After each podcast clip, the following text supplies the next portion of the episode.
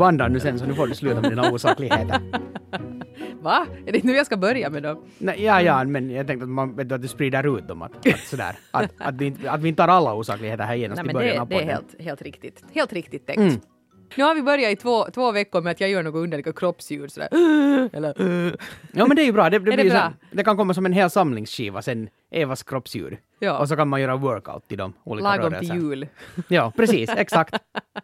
Men, men det är två fenomen som kanske har, har nu, nu kan man ju välja att se på det på olika sätt, men, men drabba eller, eller som kanske har utmärkt den här podden eh, på något sätt. Så det är det att, att jag har haft så mycket allt möjligt att fundera på sådär i, i livet och arbetslivet och det ena och det andra. Så, så du är ju den här som, som till den här podden har kommit med de här rubrikerna och, och du har ändå på något plan hunnit tänka igenom och kanske till och med göra en liten anteckning att det här ska vi kunna ta och prata om i podden. Medan jag nu bara har stegat in här i studion och varit sådär att ja, no, men Eva har säkert några bra rubriker och så hänger jag på och så kanske jag hittar på något där, där i farten. Nå, nu brukar du ju ha saker att påstå ändå. Det, det har jag. Det tar aldrig slut. Alltså att, att, att jag skulle liksom förbli tyst won't happen.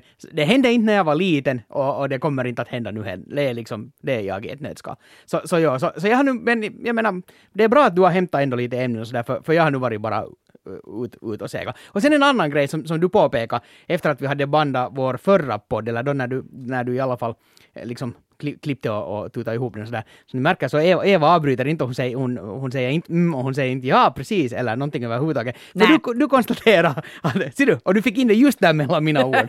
När du andas då. Ja, precis. Då, då passar du på att säga mm, eller något annat kroppsljud. Ja men precis, jag, jag, jag reagerar på det att, att vi gör en riktig sån här rookie-dumhet när vi pratar.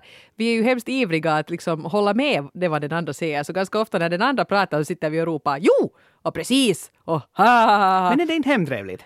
Ja, men det, vi avbryter varandra Ja, i vårt sant. ivriga bifall och vi gör det båda två lika mycket. Så ska vi försöka göra bättring? nu Vi ska försöka. Nu, Jag kan, tror- nu får det här inte bli en sån här podd att när den ena säger mm så blir det så oj förlåt, förlåt.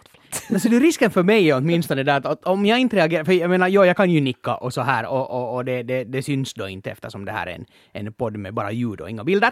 Så det där, ja faktiskt, för, för alla, inte, inte bara för oss. Eh, och det där att, att jag är rädd för det att, att om jag inte verkligen koncentrerar mig på vad du säger, att, att jag inte sen bara börjar zona ut och sen börjar skriva några egna anteckningar och sånt.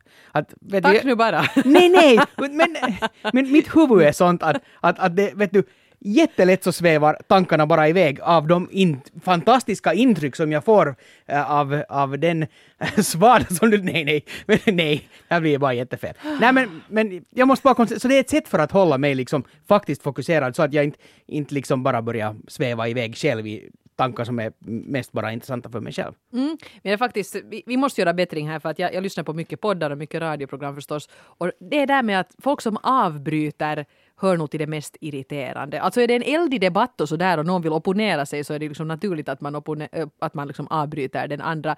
Men eh, till exempel det finns nu en ny podcast som jag har börjat lyssna på som heter Glädjeflickorna, Lady Damer och, och två andra sådana feministiska eh, bloggare. Och där är en som avbryter de andra konstant och inte riktigt har något eget att komma med. Utan när den ena har på, en, har på gång en anekdot så ropar hon så här, ja jag vet, jag vet, det där har jag också gjort och så drar hon liksom ungefär samma anekdot men sämre och låter inte den andra tala till punkt. Så frustrerande! Annars en ganska rolig podcast, jag kan nog ändå rekommendera den och det där måste de fila på för att de har bara släppt tre avsnitt tror jag. Alltså gästas vad jag hade svårt att låta bli att inflika här nu när vi har pratat om det. du blir alldeles jag, jag, måste, röd i ja, jag, ansiktet. måste, jag måste titta nog djupt in i dina ögon för att liksom hålla, hålla liksom sådär. No, ja. Hur ska vi? Alltså måste ge dig några små elchocker eller någonting för att det här ska funka. Men det skulle ju vara, det skulle vara helt sjukt bra. Och egentligen borde man ha liksom en, en sån här en, en utomstående perso- person som sitter med då två knappar och kan ge elchocker då antingen åt dig eller åt mig. Precis. Allt, alltid då när vi börjar avbryta eller bara annars är tråkiga eller någonting sånt. Ja, men hörde vi, vi gör ett försök nu, Absolut, inte det nu så ja. noga. Men det är ju ganska bra det här, det slår mig, det här med, som du sa att, jag kan ju inte prata själv, att du inte har något problem med att det kommer ljud och tal och, och liksom, att du inte blir tyst. Så du skulle egentligen kunna ha en sån här funktion. Det händer mycket här på Yle nu och folk placeras runt omkring. Du skulle kanske kunna bli pausfågel. Ah, ja. Vet du, man har en sån här speciell kanal i mixerbordet och när man drar upp det så sitter Pöll och pratar.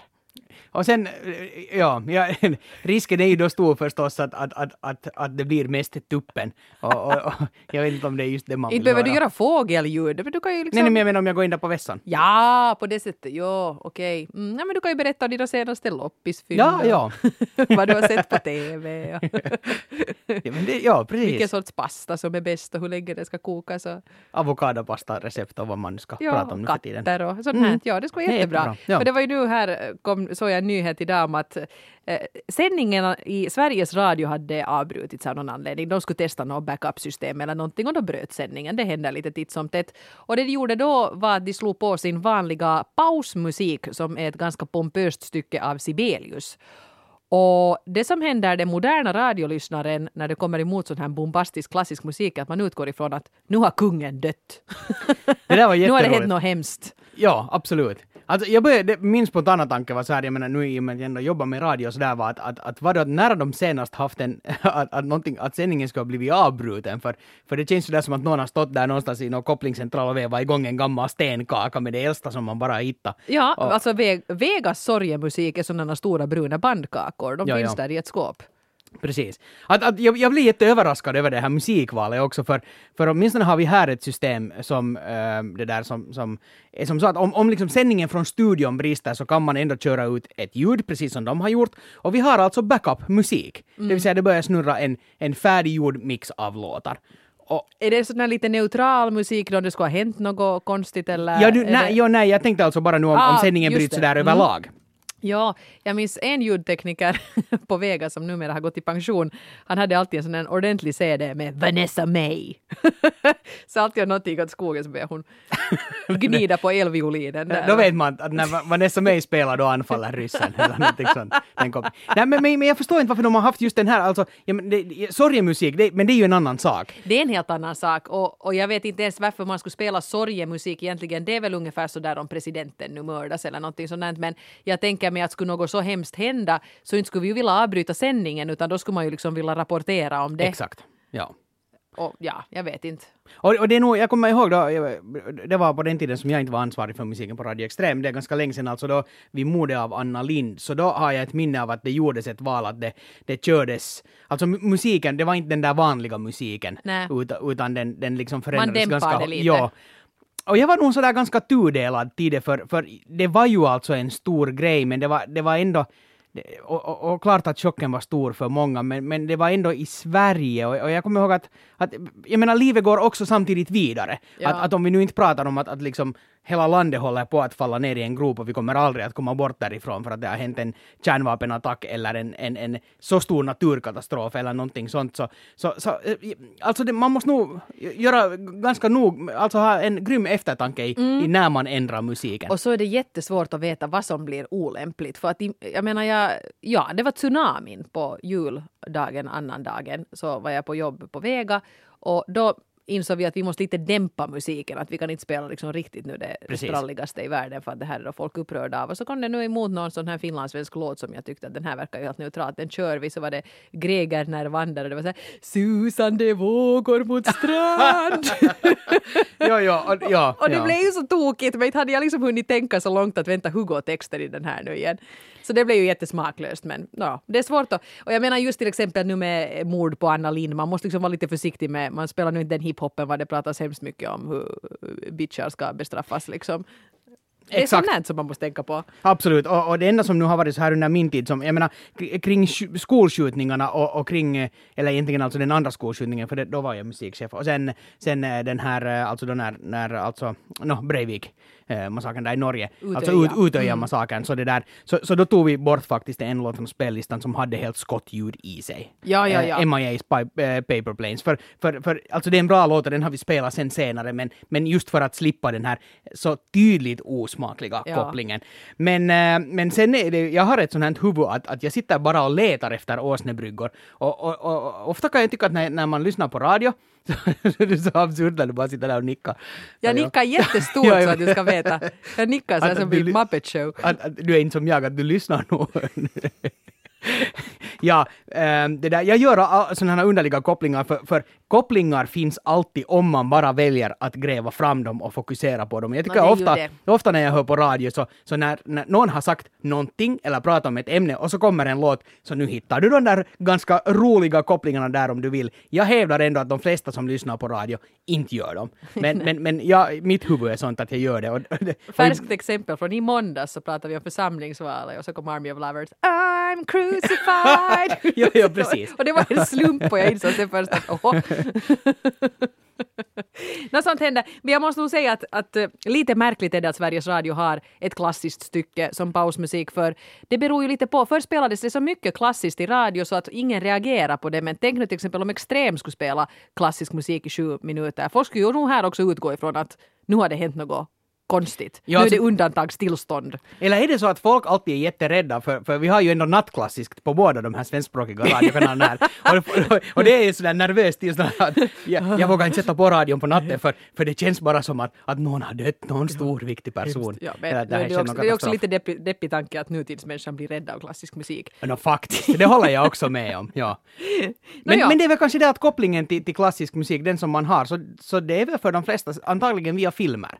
Eh, Ja. Jag menar, det är ju där man hör, eh, jag menar, modern, modern klassisk musik, eller ska vi säga nyproducerad sån musik som, som är framförd kanske av en symfoniorkester som påminner om klassisk musik, för eh, modern klassisk musik är ju något helt annat, det är sånt som jag inte förstår. Men, men den debatten hör inte hit. Men, men, men jag kan tänka mig att, att, att jag menar, det, det då när man hör symfoniorkestermusik så är det, är det ganska ofta kopplat till drama av något slag. Eller Ren Stimpy. Ja, no, ja.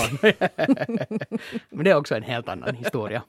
Jo, jo, nu kan ni ju säkert, nu skulle ni kunna spela i extrem också effekter av klassisk musik och det skulle liksom bli en, höra, höra till läppen på något sätt. Jo, jo, men, men absolut, ja. håller det på längre så tror jag nog att de som blir lite förbryllade och bekymrade så har nog kanske anledning till det. Det är nog bättre då bara att man skulle ha den där pöllkanalen som man drar upp då så att folk vet att nu han poppisar på där nu att det är nu något tekniskt missöde men Ja, snart folk- fortsätter säkert sändningen. Folk skulle bara somna, tror jag. Men för att tala om lite modernare musik än klassisk musik. Så det där, ja, jag, har, jag, jag har blivit en del, eller för en stund har jag fått vara en, en del av ett riktigt stort popfenomen. Eh, Har du tagit Satin Circus-stolar nu igen? nej, nej, nej, det, är- de vet inte om det ännu. Så, sen. Shit. Men eh, grejen är den att här för några veckor sedan så, så hade jag den stora glädjen att få en länk från eh, Isaac Elliots skivbolag var jag kunde lyssna på den, på den kommande skivan. Nu har den ju alltså släppts redan Ja. och så här, men, men, men sådär. Det får jag ganska ofta i mitt jobb så får jag höra på låtar och, och, och hela album i förväg. Så satt jag och lyssnade och tänkte att, att det här låter faktiskt jäkligt bra. Det är bra låtar och det är bra sound och så här. Ja. Och så tänkte jag, men jag skriver på Twitter bara liksom att, att sitta här och lyssna på Isaac Elliots nya album och det låter jättebra att fansen har faktiskt något att se fram emot. Och eftersom jag då hade satt att, att Isaac Elliot, så du kan ju tänka dig att fansen reagerar. Jag fick så många sådana här uh, favor, eh, alltså liksom, vad ska man säga, gillningar på min tweet, eller eh, ja, folk satt den som, som favorit, och så många retweets, att det fortfarande, nu kanske är det tre veckor sedan, tre veckor senare, så kan det ännu plinga till i telefonen och så är det någon som är där och likar min Åh. tweet. För, och, och vet du, det kom, jag fick så många sådana t- tweets tillbaka att, att vet du hur många som skulle vilja vara där i din situation just nu? Och den här fansen är liksom bara så, så de var så förväntansfulla och så rörda Ja, och allt ja, som, ja. och, och det är liksom, Och- och man- in, ja. du, du tänkte ju säkert inte, jag menar det är nu sådär att nå vet du, vi hör ju till de första som, som hörde talas om hela Isak Elliot, Ja. skivbolaget klampa in en gång. Faktiskt, jag, jag, jag tror vi var där samtidigt. Jag var inne på ditt rum för vi höll på och förberedde någonting. Precis, ja. Och då kom skivbolaget in och sa att det här är en liten kille från Granny som kommer att bli stor. Vi Ja. var så att okej. yeah right. Men i alla fall. Han har vuxit Så- ganska bra. Han, ja, absolut. Och det där verkar ha förståndet i behåll. Ja, det är ju också ja. trevligt att se. Men det där... Mm, vad, nu tappade jag riktigt tråden. Vad var jag inne på? Ja, att jag kanske inte, Ja, ja. så att man kanske, du kanske inte liksom på det sättet det är sådär att ja men en länk där från skivbolaget, okej, okej, kan man ju lyssna på. Att det känns liksom inte så stort från din synvinkel och så är det en sån här jättegrej för de där fansen, att det här är någonting de har gått och väntat på i ett år. Och för mig var det ju en, ännu en arbetsdag på jobbet. Och du var så här, jag tar nog en kaffe och lyssnar på det här Exakt. Ja. Ja. Ja. absolut. Men, men det var liksom intressant att få se, för jag menar man har ju sett på det sättet konkret den här hysterin kring honom. Eh, jag menar jag var på premiären av, av den här filmen som kom i fjol någon gång och Ah, det var liksom ja. bara hysteri överallt och så här.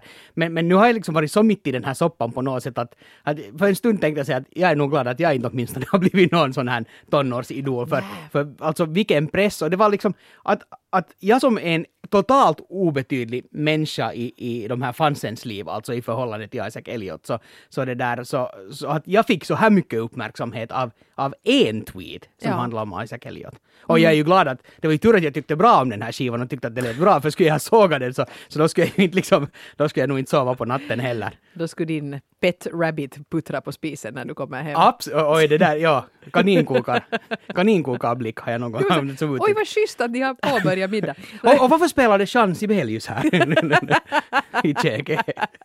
Läskigt. Ja. Men hej, lite apropå eh, det här med att vara eh, tonåring och bli berömd. Du har ju säkert lagt märke till fenomenet Alex from Target. Ja, Som ju då har varit en, en snackis här nu de senaste veckorna. Alltså Alex är ju en helt, helt 100% vanlig kille. 16 år gammal har jag för mig som bor någonstans i USA och arbetar på Target som är en sån här stor matbutikskedja.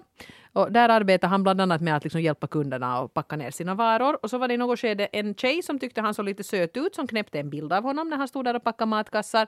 Sen var det någon annan, hon tweetade den här bilden och så var det någon annan som snappade upp den och så skapades så småningom hashtaggen Alex from Target. Och han, han ser ju söt ut, han ser lite ut som, som Justin Bieber. Så de här små tjejerna gick ju igång på det här helt otroligt. Och när han då loggade in på Twitter så hade han gått från 160 följare till hundratusentals. Och så skrev han ju förvirrat att “Am I famous now?” och det var väl det mest retweetade på hela Twitter. ja, ja. Och det här, sen har han ju fått vara med i Ellen DeGeneres och han verkar ju vara en jättetrevlig, sympig kille men ganska förbryllad över att det nu har gått på det här sättet. Och nu kommer ju sen det negativa med allt det här. Alltså killen har inte kunnat gå ut. Öppnar han sin ytterdörr så står det små tjejer och ska fota honom och ropar Alex!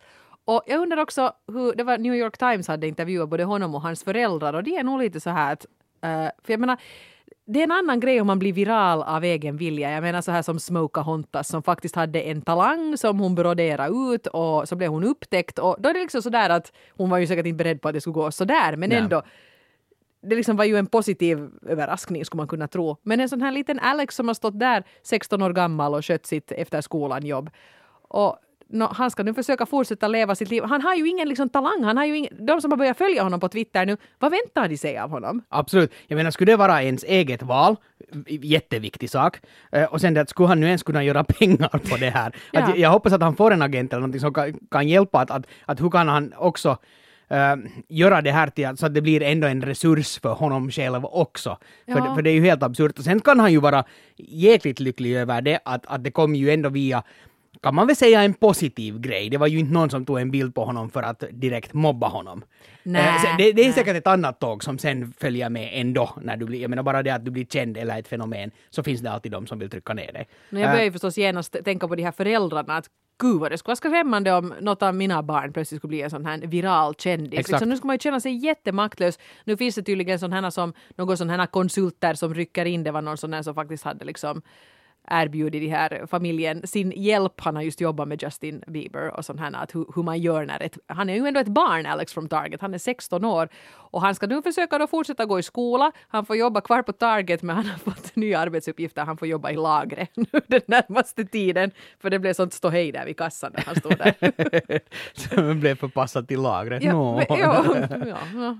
men liksom, jag tycker det är lite en skrämmande tanke att först tyckte jag att men det är ju lite kul nu, söt kille där blir kändis. Så började jag tänka att det här är nog jätteobehagligt. Och där, om man nu kopplar det här till Isaac Elliot, så det där så så, så där har man ju ändå, eller, eller jag vet att föräldrarna hemskt medvetet har liksom hållit det i styr så långt som det bara går och man har använt sig just av konsulter och sånt ända från början för Mm. man vet att det här potentiellt så, så, så kan det bli ett enormt tryck på honom. Håll i hemligt var sommarstugan finns och sådär när de ska ha något tillflyktsorter. Precis, men de här för, föräldrarna så är ju totalt liksom tagna på bar. Ja, alltså, de, de har ju inte suttit och haft en plan för att tänk om han blir Nej, en de viral fick hit. ingen förvarning. Jag Så- menar Isak Ellios föräldrar var ju ändå sådär att hej, titta han har pratat med ett skivbolag, tänk om det här blir någonting. Precis. Men det här bara att ja, han kommer hem från sitt jobb på matbutiken och boom! Ja, och, och skrämmande där, för, för det, det är ju så som det är med sociala medier, att, att, att vad som helst kan bli en jättestor viral hit och, och sen när det en gång det tåget far iväg så det finns ingenting som stoppar det. Och,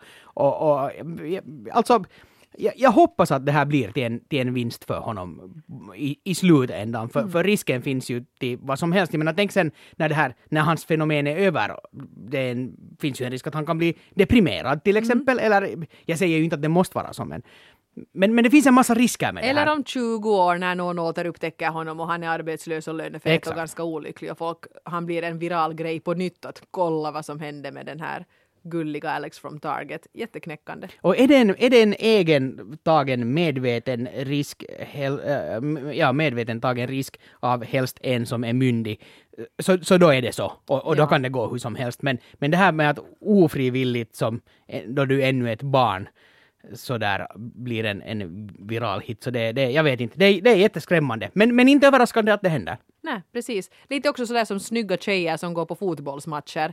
Det var lite så här nu när det var fotbolls-VM. Så var det, varifrån var hon? Hon var från typ Holland någonting. En snygg tjej som, som satt helt enkelt och, och heja på läktaren och så fick hon ju sminkkontrakt och grejer för att hon hade synts på tv och blivit en sån här viralt fenomen och så visade det sig att hon underhöll ju sig på fritiden med att åka till, nå, typ till Afrika och skjuta elefanter.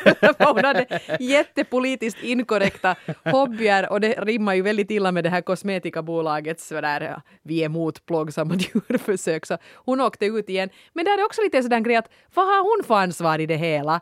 Hon är nu som hon är, hon har gått på fotbollsmatch och så brakade det igång. Eller den här killen under fo- fotbolls-VM, då när Brasilien åkte på storstryk av, av Tyskland, så, så när han, den här, den här lilla, lilla killen, han var kanske, eh, svårt att säga, men kanske nog sju eller någonting sånt, och han satt där bara och grät och alla Ja. tårar rann ner i, i den här limsamuggen som han hade framför sig, och, och till all tur så var det ju ingen som, som på riktigt nu visste vem han var, han blev ju inte på det sättet en viralhet, men han var ju, han var jätteomtalad, den här bilden liksom spreds ju sig eh, sådär. Sen är ju en intressant tendens i det här att ju yngre man är, desto bättre är det. För jag menar sådana här roliga skrattande bebisar kommer ju inte att gå att känna igen. Nej, precis.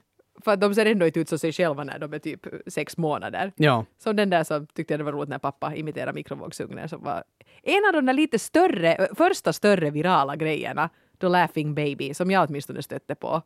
Och de var svenska tror jag. Det kan vara, ja. Så var det väl, ja. Sen får, fick, så får man alltid fatt i Amerika var i en talkshow och då vet man att man har blivit viral. Senast. Ja. och hoppas inte allt för lurad och rånad där på vägen. Nej, uff, Mm. ja. Eh, Men eh, vi var lite inne på det här med, med, med ja, och barn och föräldrar och sådär och jag fick en liten insikt om min pappa här faktiskt i början av veckan. Ser du? Och det där, grejen är nämligen den, att det, det finns en redaktör som, eller en, en, en pensionerad eh, redaktör som håller på att skriva en bok om, om sjömän i, i Sibbo och har intervjuat en massa och, och försöker sätta ihop, eller inte försöker utan sätter ihop en bok. Var, var det är sjömän från Sibbo som berättar sina historier och så här. Det verkar vara jätteintressant. Men sen har han också intervjuat fruar och så har han intervjuat barn. Och, och, och det var jätteintressant för, för, för, för han, vi, vi satt kanske nästan ja, en och en halv, två timme bara och prata och, och, och, så, och så började jag ju då fundera liksom på min barndom eh, sådär ur det perspektivet, för det har jag aldrig gjort sådär direkt, utan jag menar man är barn och så, och så har man den verklighet som man har omkring sig och så växer man ju bara upp och, och det är ju bara normalläge och så här och, så- och, och aldrig tänkt på det något desto mer. Men det där, uh, sen insåg jag bara att, att, att, eller det slog mig att, att det var intressant för, för pappa är ju ändå den som, han har varit jättemycket borta hemifrån. Uh, så om det är någon som har offrat någonting så är det ju han som ändå har, jag menar för, att, för sitt jobb så har han offrat det att han har måste vara jättemycket borta från familjen. Medan jag liksom bara har kommit fram till, när han försökte fråga han som skriver den här boken att, att, att, att, att, att hur har jag upplevt det och sådär och med avsaknad och bla bla. För, för jag har bara upplevt det som så otroligt mycket gott i det att jag har fått vara med på den här båten, jag har fått fara till olika länder, jag har fått en massa intryck redan som, som jätte, jätteliten. Din pappa Och- hade ett coolt jobb. Exakt! Och, och, och, och jag har liksom fått en massa, massa bonus och plus av det. Och, och ser det inte alls liksom alltså som en dålig... Det är ju klart att inte har jag ju, inte, inte, inte, inte har jag ju velat ha det som så att, att yeah, att pappa far bort. Inte alls det. Men, men, men jag har fått en massa saker via det. Ja, och så var det väl normalläge för dig. Jag menar, Exakt. om han skulle ha börjat jobba på sjön när du var 15 så skulle du ju ha märkt den där skillnaden. Precis, eller, eller kanske tio. För, Ja. för jag menar nu, nu var han, någon gång när jag var så liten att jag inte kommer ihåg det, så kunde han ju vara borta eh, till och med ett halvår kanske, eller, eller flera månader i alla fall. Men, men jag menar normalläge är normalläge. Och, och det där, så, så jag bara insåg det efteråt att, att, att efter att jag for därifrån så, så, så jag måste bara ringa åt pappa och säga tack för alla intryck och, och allt som, som jag har fått. Och, för jag har bara inte kommit att tänka på det för jag, först kunde, var jag i den här inter, eller intervjun sådär ganska ytlig att ja, att man visste ju nog att när pappa kommer hem så då kanske man fick någon rolig present eller någonting Ja. sånt. Men det är ju bara den där materiella sidan. Men Du var lite som Pippi Långstrump när du var barn. no, Fast din mamma var du ju lite. alltid aldrig till himlen, utan hon var ju där. Men Ja, absolut. Men att, att, få- att, jag tror att det har varit, och det här är säkert olika för, för olika människor, men för mig har det varit otroligt viktigt att ha, komma lite ut i världen och, och, och på något sätt få den här ögonöppningen att det finns någonting annat. En Eh, ett. Jo, ett exempel som jag drog där var det att han jobbade jättelänge på en båt som gick mellan Finland och Tyskland. Eh, och den for härifrån Helsingfors så det var jätte, jättelämpligt att, att åka med. Så vi var jättemycket med på båten och åkte ner dit. Ja. Och det var ju spännande när man kom in där till, till den här hamnstaden Travemünde och så åkte man upp i en kanal för man skulle till en stad som heter Lübeck lite längre bort. Och på ena sidan så var Östtyskland ena sidan kanalen och på andra sidan var Just det. Västtyskland. Ja. Och jag kan ju inte påstå att när jag gick på ettan i lågstadiet, jag nu greppade det här med kalla kriget och Öst och Västtyskland. Men, men man förstod ju den där skillnaden, för det, det var en stämningsskillnad. På ena sidan så var det fullt liv och på andra så var det bara vakttorn och ingenting annat. Plus att det fanns en sån här att, jag, jag menar, man, nu känner man ju av saker som bara, det, det fanns någon sorts sån här spänning. och du kommer ju ihåg det. Exakt, för Ja. sen när jag kom till skolan och man började läsa historia så hade jag liksom en, en sån här direktkontakt till att hej, men jag har ju liksom lite upplevt det här själv och det gjorde det kanske lättare att, att greppa och ta till sig och så här. Och det är ju en grym lyx att ha fått det här som barn. Så, så ja, ja, ja no, jag sa det också, att han som skriver bok, att, att, att när han sa att ja, jag får väl få hem kanske och börja renskriva, och så sa jag att ja, jag måste, få, jag måste ringa åt pappa, bara och säga tack. Jag tror att han blev lite överrumplad också. Han, för, för vad då? Men jag menar i alla fall, han, han, han har måste offra saker och jag har bara tagit emot. Och det är, jag, jag, nästan, jag var nästan sådär att fick lite liksom sådär, på ett sätt nästan skuldkänsla, men, men, men det tror jag inte heller att det är rätt. Men, men ett tack måste jag leverera åtminstone. Jag tycker du ska tacka din mamma också för att hon fixar Absolut. livet som ensamförsörjare. Givetvis, Ja. ja.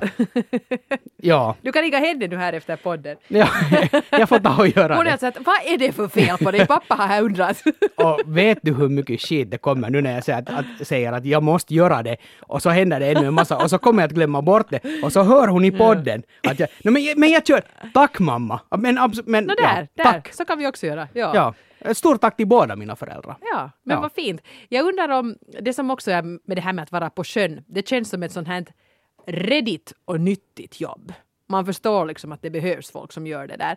Att är det månne någon skillnad mellan det och sen här föräldrar idag som annars bara är mycket frånvarande på grund av något här lite plottrigare att man nu typ vet du är sådär.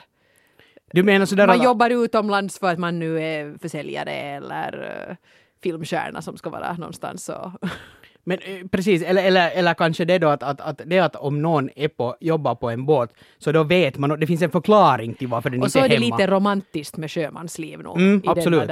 Ja. Och- Jo, jo. Ja. Och, och medan det att, att, no, men att, att um, vet du, pappa eller mamma blev nu bara längre på kontoret för att det fanns så mycket att göra. Så det är inte riktigt en förklaring Ja. kanske som duger. Är så här, mamma råkar nu bli liksom nattreporter på Majkaren så hon bor nu i Australien i Ja, precis. Ja, exakt. Ja. Mm, kanske. Nej, nej, men det var fint. Fint tänkt. Ja. Ja, no, det är, ja. Också tycker jag ett ganska bra exempel på det här att det finns inte någon optimal lösning för hur man ska sköta ett familjeliv. Att det kan funka bra och jag menar inte har du ju blivit på något sätt traumatiserad av att din pappa var borta långa tider utan snarare tvärtom. Att det, liksom, Absolut. det blev någonting i slutändan positivt för dig. Absolut. Eh, Jag, ja, jag kan omöjligen säga att jag skulle ha blivit traumatiserad. Men jag menar, sen beror det säkert på att hur man är som person och, och hurdan är förhållande man har till sina föräldrar och det ena och det andra. Man kan ju inte säga att det är för alla har varit så. Men för mig har det varit, Ja. alltså, ja, jag är jätte, jätte tacksam för det vad jag har fått uppleva i min barndom. Men det är nästan lite samma som folk som frågar mig att har du inte alltid saknat att ha syskon? För jag är ju enda barnet. Och jag säger att Not a clue, jag har ingen aning. Nej, nej. Hur ska jag kunna veta det? Det är väl bättre att, att, att, ha, att, att inte veta huruvida man saknar ett syskon eller nej, än att ha ett syskon som man hatar. Ja, eller bara haft sådär ett syskon till låns en tid, sådär Mm. så folk lånar marsvin för att kolla om det skulle vara en grej för oss. men, men precis. Får jag låna din brorsa?